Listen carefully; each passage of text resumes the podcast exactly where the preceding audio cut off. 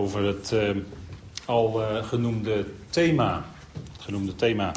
En dat is: Wij zijn van God. Het gelezen stukje uit Romeinen 14 is denk ik bij u best wel bekend. Maar je wordt er dan toch bij bepaald. En we willen daar vandaag over nadenken. En ik wil graag eerst met u beginnen met gebed.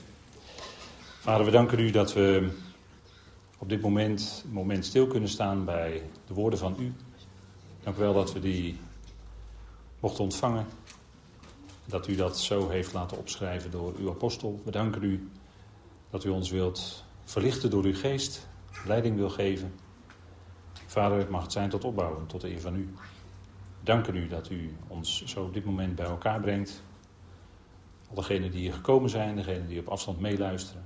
We danken u daarvoor. Wilt u in ons hart werken, zodat het in ons leven beklijft. Bedank u daarvoor in de naam van uw geliefde zoon. Amen. Ja, wij zijn van God. En dat is uh, in de Romeinenbrief. En het is een uh, enorm monument. Zo kun je het wel noemen, denk ik, de Romeinenbrief. Zo is die ingedeeld. Hoofdstuk 1 tot en met 8 onderwijs. Hoofdstuk 9 tot en met 11 zou je kunnen zeggen gaat over Israël. Ook uh, belangrijke hoofdstukken hoor. En dan praktisch, hoofdstuk 12 tot en met 15. En daar, daar vallen we dan in vandaag. Ik heb het ook wel eens genoemd denken en dienen. Het gaat eerst om ons denken. Het evangelie verandert ons denken. En daardoor kunnen we ook vervolgens in ons leven dienen. Dus heel praktisch hè, is Paulus bezig. En in hoofdstuk 16 doet hij de groeten. Zwak en sterk in het geloof. Paulus spreekt daarover in dit stukje en het loopt eigenlijk door. We hebben deze negen versen gelezen. Maar dit loopt eigenlijk door tot en met hoofdstuk 15, vers 7. En Paulus die noemt dan, gebruikt dan bepaalde bewoordingen. Neemt aan, hè? zwak en sterk in het geloof. En je zou uh, voor jezelf eens inderdaad dat, dat fotootje hier, hè, sterk en zwak, je zou zelf eens een uh, notities kunnen maken, zo, sterk, zwak, lijntje ertussen.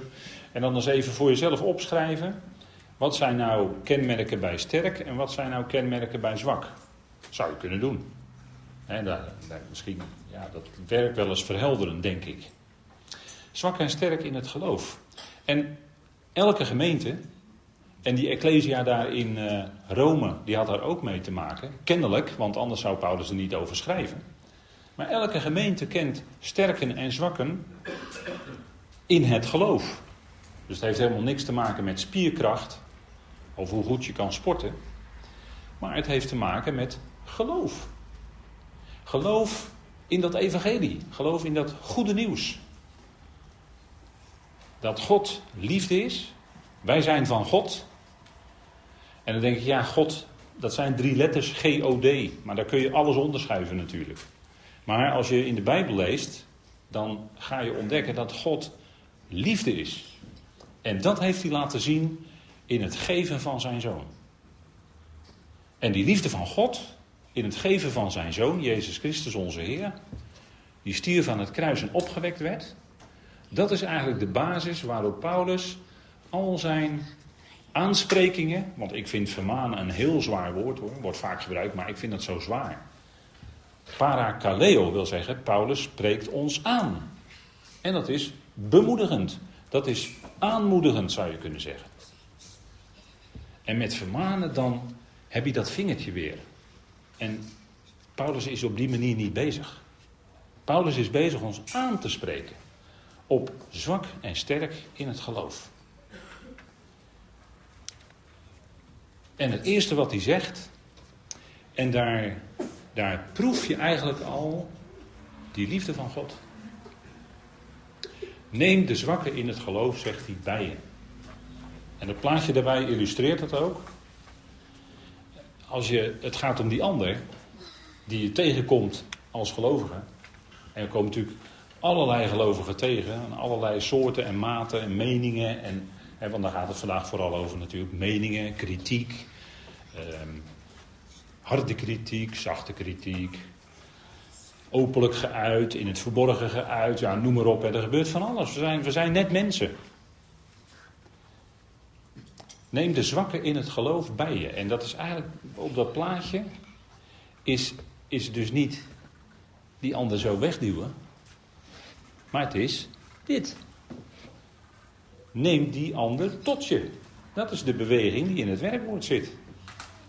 Neem tot je. En dat is niet de enige keer dat Paulus in dit stukje tot en met 15 vers 7 dat woord gebruikt. Maar hij gebruikt het wel drie keer. Zonder de overwegingen te beoordelen. En dit wordt eigenlijk tegen de sterke natuurlijk gezegd in het geloof. En dan kunt u, kunt u zeggen, ja, dat vind ik wel eens moeilijk. En dan denk ik, oh, dus jij vindt jezelf sterk in het geloof. Kan je, kan je ook nog denken, hè, van, oh, ik ben wel sterk in het geloof. Oh. Maar kennen wij niet allemaal zo onze zwakheden? Je kunt wel op een gegeven moment constateren, hé, hey, ik heb een stuk groei kunnen meemaken. Ik ben gegroeid in het geloof. Ja, eigenlijk eh, denk ik, als ik dit zo lees, dat ik wel bij die sterke mag passen. Maar bedenk dan één ding. Dat, dat je, als je nu constateert dat je misschien sterk bent in het geloof, dat is dus genade.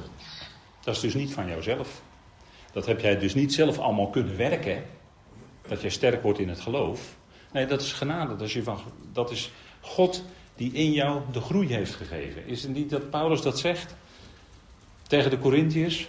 Paulus heeft mogen planten. Apollos eh, ging met het gietertje rond, weet u wel. Maar wie gaf nou de groei? God. God geeft de groei. Dan zegt u, ja, ik, ik voel me eigenlijk nog wel zwak in het geloof. Nou, we gaan kijken hoe dat dan zit, hè, met zwak en sterk in het geloof. Die sterken zouden die zwakken dus tot zich nemen, zonder overwegingen te beoordelen. En daar heb je, waar net aan de kinderen al verteld werd, daar heb je dat uh, oordelen. Hè? Daar heb je dit bekende, nou daar komen we nog wel op, zonder overwegingen te beoordelen.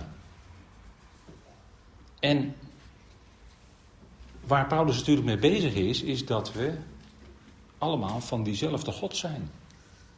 Wij zijn van God. Daar horen wij allemaal bij. Wij horen bij God die liefde is en die dat ook heeft laten zien. En nou is Paulus ermee bezig van hoe kun je nou als gelovige in de praktijk laten zien dat die liefde van God in je hart is. Want dat heeft hij in Romeinen 5 al gezegd. Hè? Die liefde is in ons hart uitgegoten. Nou, die zwakken in het geloof, zegt Paulus, die eten alleen maar groente of uh, groen.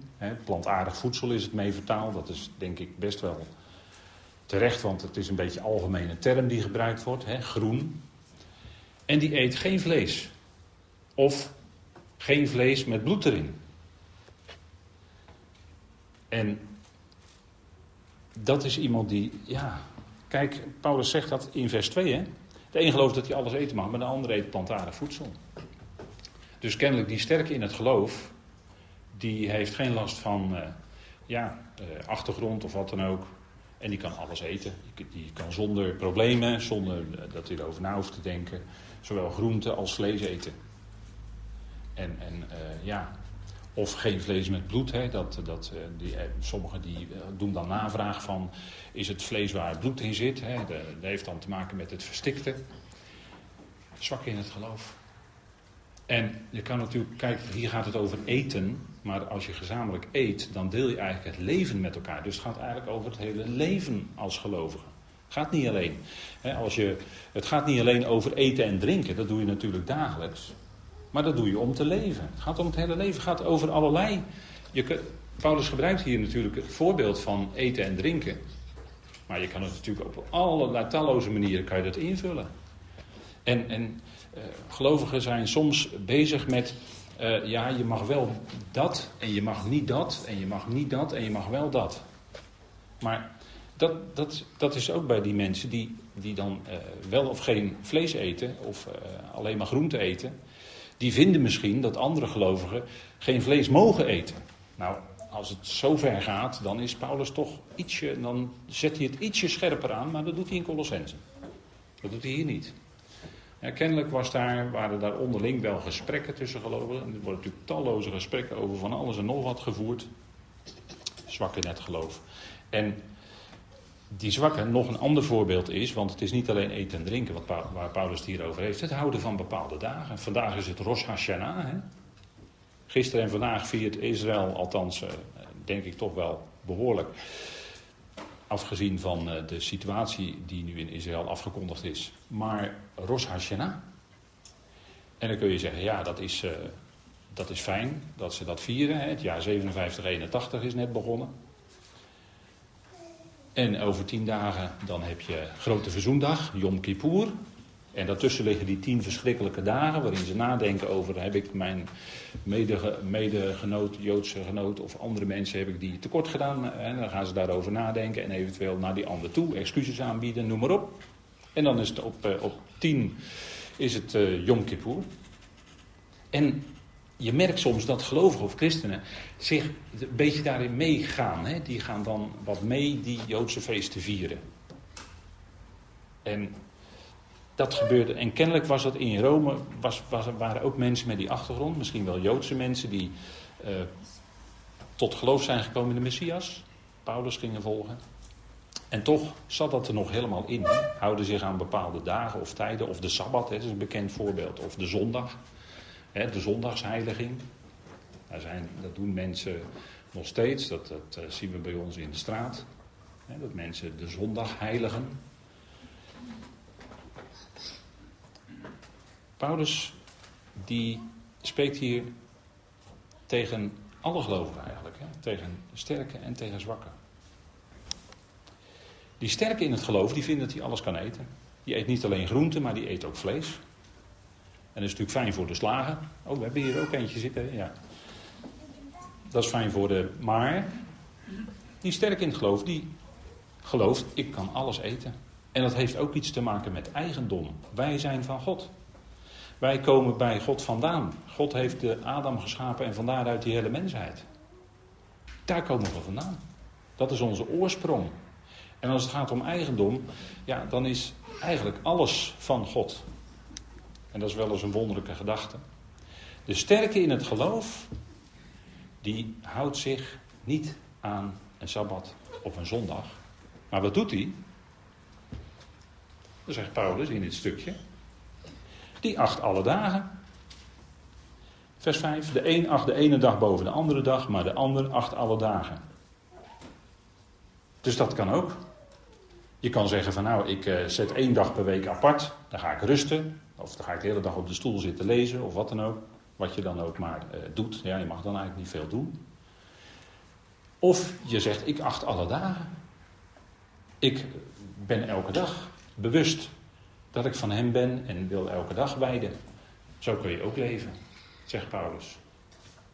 En dan maakt het niet meer uit welke dag het is. En dat heeft te maken met het geweten. Heeft iets te maken met hoe je gevormd bent. En dat stemmetje van binnen, dat is daar dan soms van, oh, wacht even, dat heb ik in mijn opvoeding meegekregen. Dat, dat doe ik niet, want dan is dat het stemmetje. Het geweten zou je kunnen zeggen, dat is iets samen weten met jezelf. Er is ineens dat stemmetje van binnen dat zegt van, of je een beetje bewust van, wat, wat ik nu doe, nee, klopt niet. Niet doen. Of achteraf heb je iets gedaan en je geweten spreekt. Dat was bij Adam en Eva zo. Die hadden gezondigd. En daarna waren ze zich, weer, zich ineens van alles bewust. Het geweten ging spreken, dat lampje ging aan, zou je kunnen zeggen. En er waren Joodse mensen, of mensen met een Joodse achtergrond, of er waren gelovigen die, die, die, die vonden dat wel mooi. Het houden van dagen, het houden van spijsvoorschriften en kosher en noem alles maar op. Hè. Spijswetten en voorschriften, die waren daar binnen het Jodendom, maar ook natuurlijk binnen andere godsdiensten. Tot het houden van dagen, zoals in de Torah genoemd, de onderwijzing. Torah is eigenlijk het woord onderwijzing. En wat staat in de Torah? De Torah leert dit in Exodus 20 of uh, Exodus 19.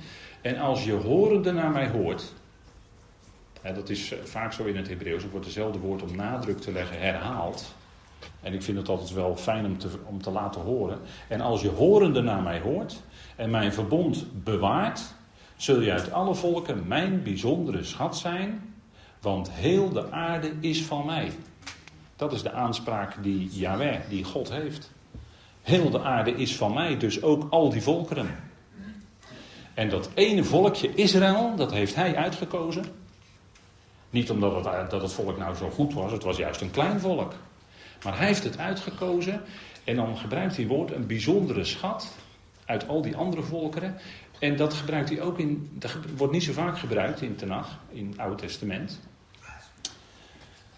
Maar dat wordt bijvoorbeeld ook gebruikt in Deuteronomium 7. Daar wordt ook van uh, de relatie tussen God en Israël is er een van liefde. God heeft dat volkje uitgekozen. Waarom? Omdat hij het lief heeft. Vanwege zijn liefde. En de aanspraak is, de bezitsaanspraak is, wij zijn van God, heel de aarde is van mij. En dat is vandaag de dag natuurlijk nog helemaal niet veranderd. Dat is nog steeds zo. En natuurlijk weten we dat in, in het Midden-Oosten is er al jaren en jaren lang juridisch gerimram om kleine stukjes gebied. Maar als je dit leest, denk ik dat de politieke oplossing klaar is. Dan ben je gelijk klaar. Heel de aarde is van God. Hij geeft dat land daar aan Israël. Klaar. Ben gelijk klaar. Zijn ineens een heleboel politieke spanningen en problemen opgelost. Heel de aarde is van mij, zegt Yahweh.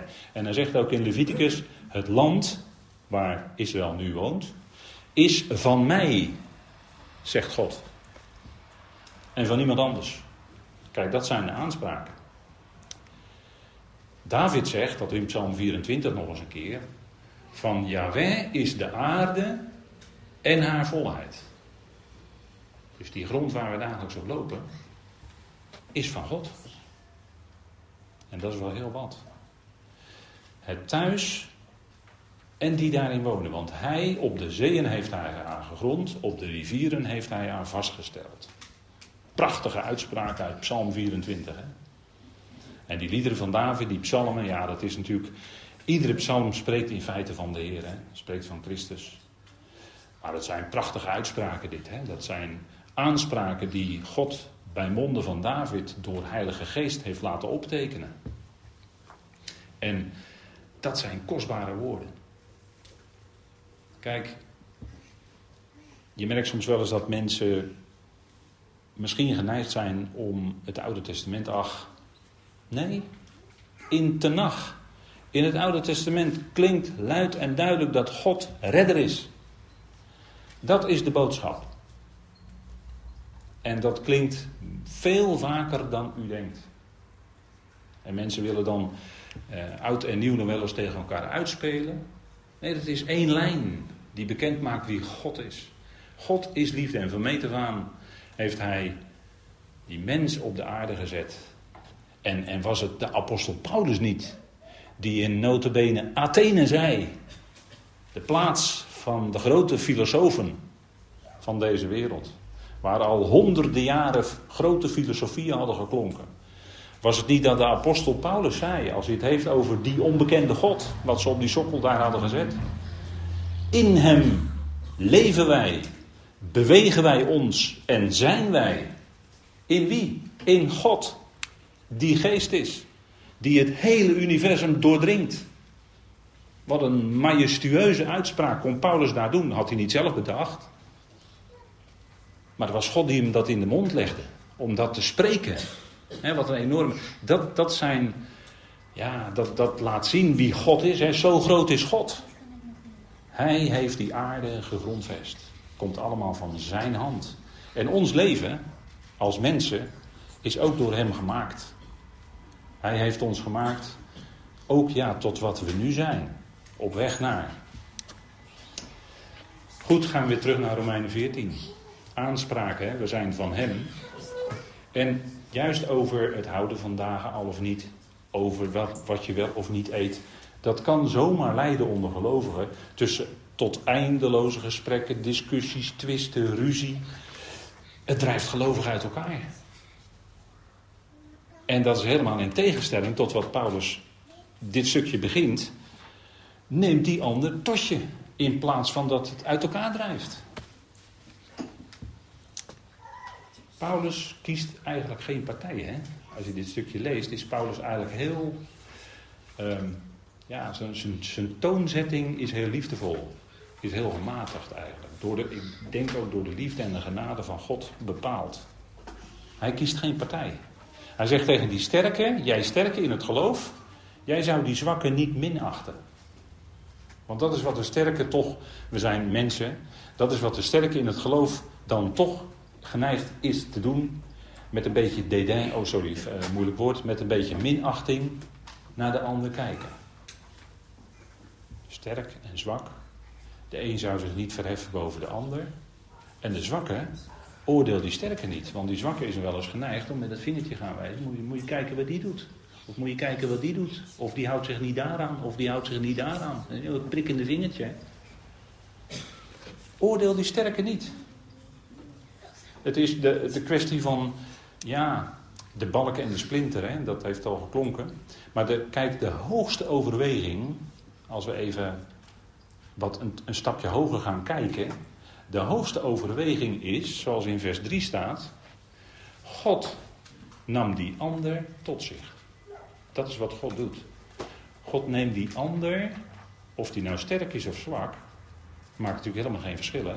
God neemt die ander tot zich. Dat is de beweging. Naar zijn hart. En God neemt je zoals je bent en niet zoals je probeert te zijn. Want hij kijkt natuurlijk helemaal, door, hij prikt dwars door die buitenkant van ons heen. God ziet het hart aan. Klonk bij David al, hè, geloof ik. David, ja. 1 Samuel 16. De mens ziet aan wat voor ogen is, we kijken tegen elkaars buitenkant aan. Maar God ziet het hart aan, hè? die prikt daar gewoon dwars doorheen, die kijkt daar dwars doorheen. En wat doet hij dan? Hij neemt jou zoals je bent tot je. En dat is eigenlijk wat ons als voorbeeld wordt gesteld. En dan denk ik even, even aan Efeze, wat Paulus daar zegt. Wandelt in de liefde en dan is het voorbeeld zoals God, zoals Christus je lief heeft. Dat is ons voorbeeld. En als we God als voorbeeld nemen, ja, dan volgen we, als we zijn voorbeeld willen volgen, dat voorbeeld van God, God zelf, wat hij doet, dan is het die ander tot je nemen. Want wie ben jij? Wie ben jij? Wie ben jij nou? Dat je de huisdienaar, hè, Paulus gebruikt hier niet het woord slaaf, maar gebruikt hier een ander woord.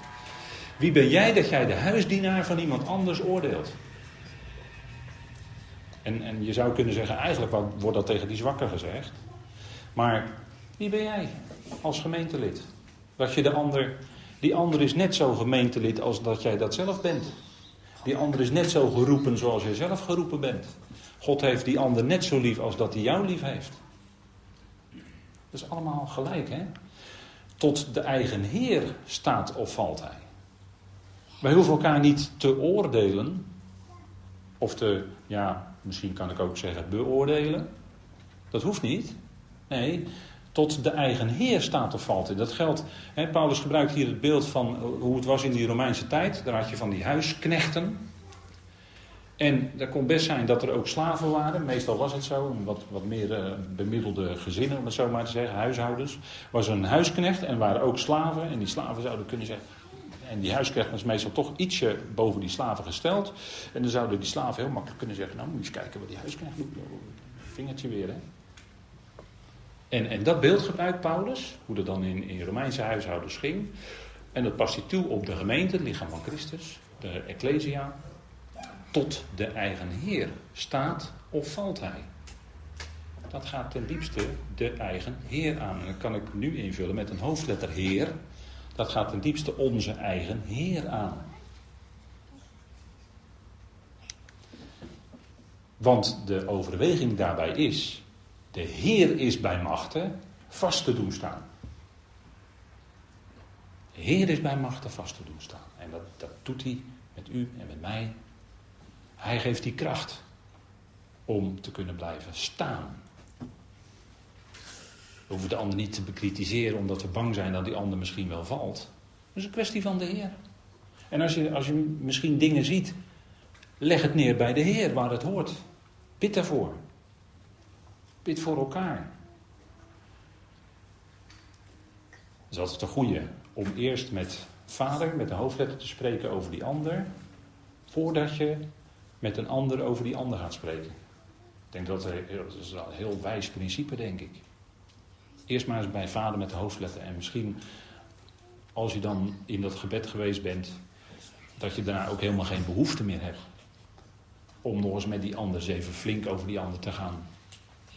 De Heer is immers bij machten vast te doen staan. Laat ieder volledig verzekerd zijn in je eigen denken. En volledig verzekerd, dat woord gebruikte Paulus ook bij Abraham. Hè? En daar gaat het om zwak en sterk in het geloof, daar hebben we het vanmorgen over. Abraham, van Abraham werd al gezegd eerder in Romeinen, Abraham was niet zwak in het geloof. De belofte van God werd niet betwijfeld in ongeloof, maar hij werd bekrachtigd door geloof, volledig verzekerd. Dat dat wat God beloofde, hij ook bij machten is te doen. En dat was het geloof van Abraham op het moment dat het totaal niet meer op leek dat Abraham en Sarah nog kinderen zouden kunnen krijgen. Ze waren al oud. En, en ze konden, naar de mens gesproken, konden ze geen kinderen meer krijgen. En toch, toch, was Abraham op dat moment volledig verzekerd. En dat is wel een mooi woord, want dat, dat is niet alleen de zekerheid, want ja, zegt misschien, ja, ik voel me vaak heel onzeker en, en mijn geloof is niet zo sterk. En, maar het is datgene wat draagt. dat zit in het woord volledig verzekeren, daar zit ook dragen eigenlijk in. En wat draag je nou? Die belofte van God. Ja, mijn vader, u heeft het beloofd. En dat zal hij ook doen. God zal al zijn beloften waarmaken. Hij zal heel zijn plan vervullen. Hij zal al datgene wat hij gesproken heeft ook doen. Die God. Zo gaf Abraham aan God de eer. Dat hij geloofde dat wat God belooft, dat doet hij ook. En dat is, uh, ja, in het dagelijks leven zeggen ze dan wel eens, uh, ja, als je een, een, een, belofte doet, dan moet je het ook nakomen. Dat is ook zo, natuurlijk. Zo, zo werkt dat. Als je belofte doet, moet je nakomen. Bij God is dat ultiem. Hè? Bij God is dat sowieso een feit. Hij komt zijn belofte na. En dat sterkte Abraham in zijn geloof. En of je dagen houdt, zegt Paulus, hè, want Paulus die, die is hier heel evenwichtig, zou je kunnen zeggen. Of we dagen houden of wel eens niets eten. Je doet het toch om de Heer. Je doet het toch voor de Heer. En misschien heb je nog niet helemaal door dat het te maken heeft met je geweten en met je achtergrond. En, maar je doet het om de Heer. Daar gaat het om. En het punt is, en dan kom je weer een stapje verder, denk ik, en een stapje hoger. Niemand leeft of sterft voor zichzelf. En dat is toch iets wat we, wat we denk ik wel meenemen hè, in, onze, in onze samenleving. Met al zijn individualisering, heel moeilijk woord, maar ieder gaat voor zijn eigen parochie, ieder gaat voor zijn eigen leven. Niemand leeft of sterft voor zichzelf. Maar ons leven en sterven, dus Paulus trekt het ineens heel breed, hè? heel groot.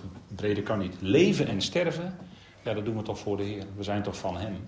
We zijn toch van God, we zijn toch van de Heer. En daar eindigt Paulus dit stukje dan ook mee. Hè? In leven en sterven, wij zijn van Hem, wij zijn van de Heer. Hij is Heer, hè? want daartoe, en dan komt Paulus weer met dat evangelie, dat goede nieuws. Christus stierf en leeft, opdat Hij over dode en levende Heer is. Dus we erkennen Hem als onze Heer.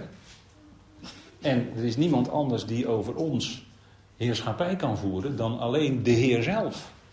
Wij zijn leden van het lichaam van Christus. Hij is onze Heer. Dat erkennen wij. En dan zijn we voorlopers. Voorlopers op al die andere mensen die nu nog niet geloven.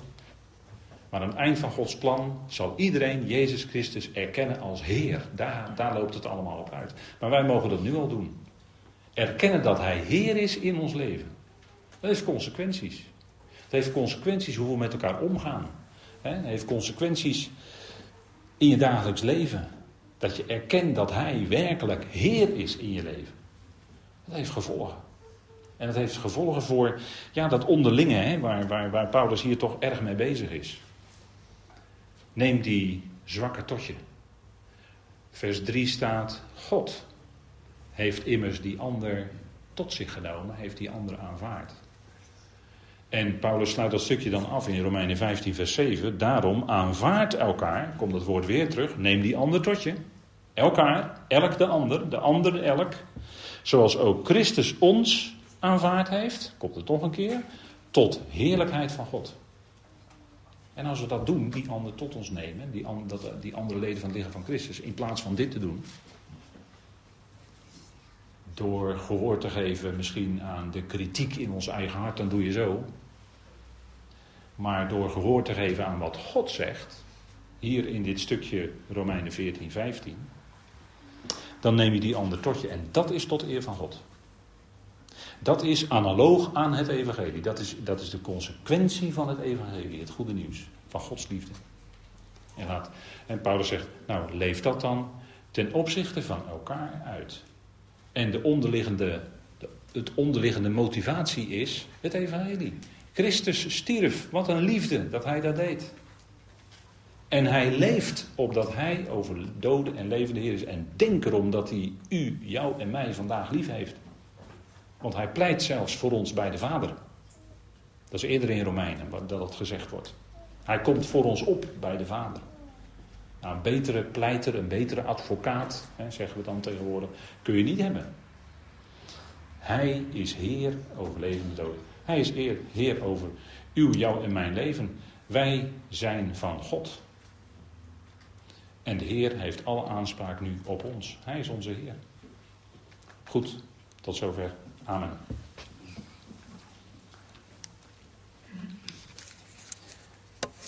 Zullen wij de Heer danken?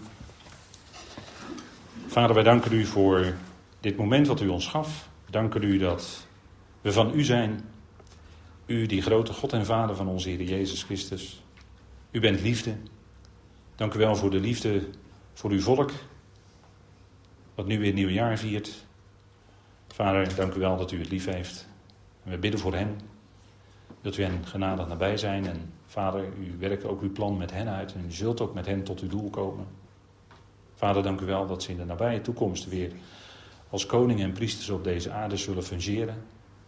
Vader, we danken u dat u dat plan met hen volvoert en dat we dat volk van harte lief hebben. We danken u dat u ons lief heeft, dat u de gemeente een unieke plaats geeft in uw plan. We danken u dat we, Vader, zo bepaald worden bij dat wat u via Paulus ons wijst. We danken u dat we elkaar tot ons mogen nemen. Vader, dank u wel. Dank u wel dat u een goede vader bent. U heeft ons lief. We danken u dat we Heer van u zijn en dat u onze Heer bent. We danken u dat we leden zijn van het lichaam van Christus, allemaal gelijk. Vader wil ons doen groeien in ons geloof en mogen we bovenal groeien in de erkenning van uzelf. Dank u wel voor het moment dat u ons gaf. Wees hen erbij die aan het begin van de dienst genoemd zijn. U kent de omstandigheden, u kent de situatie.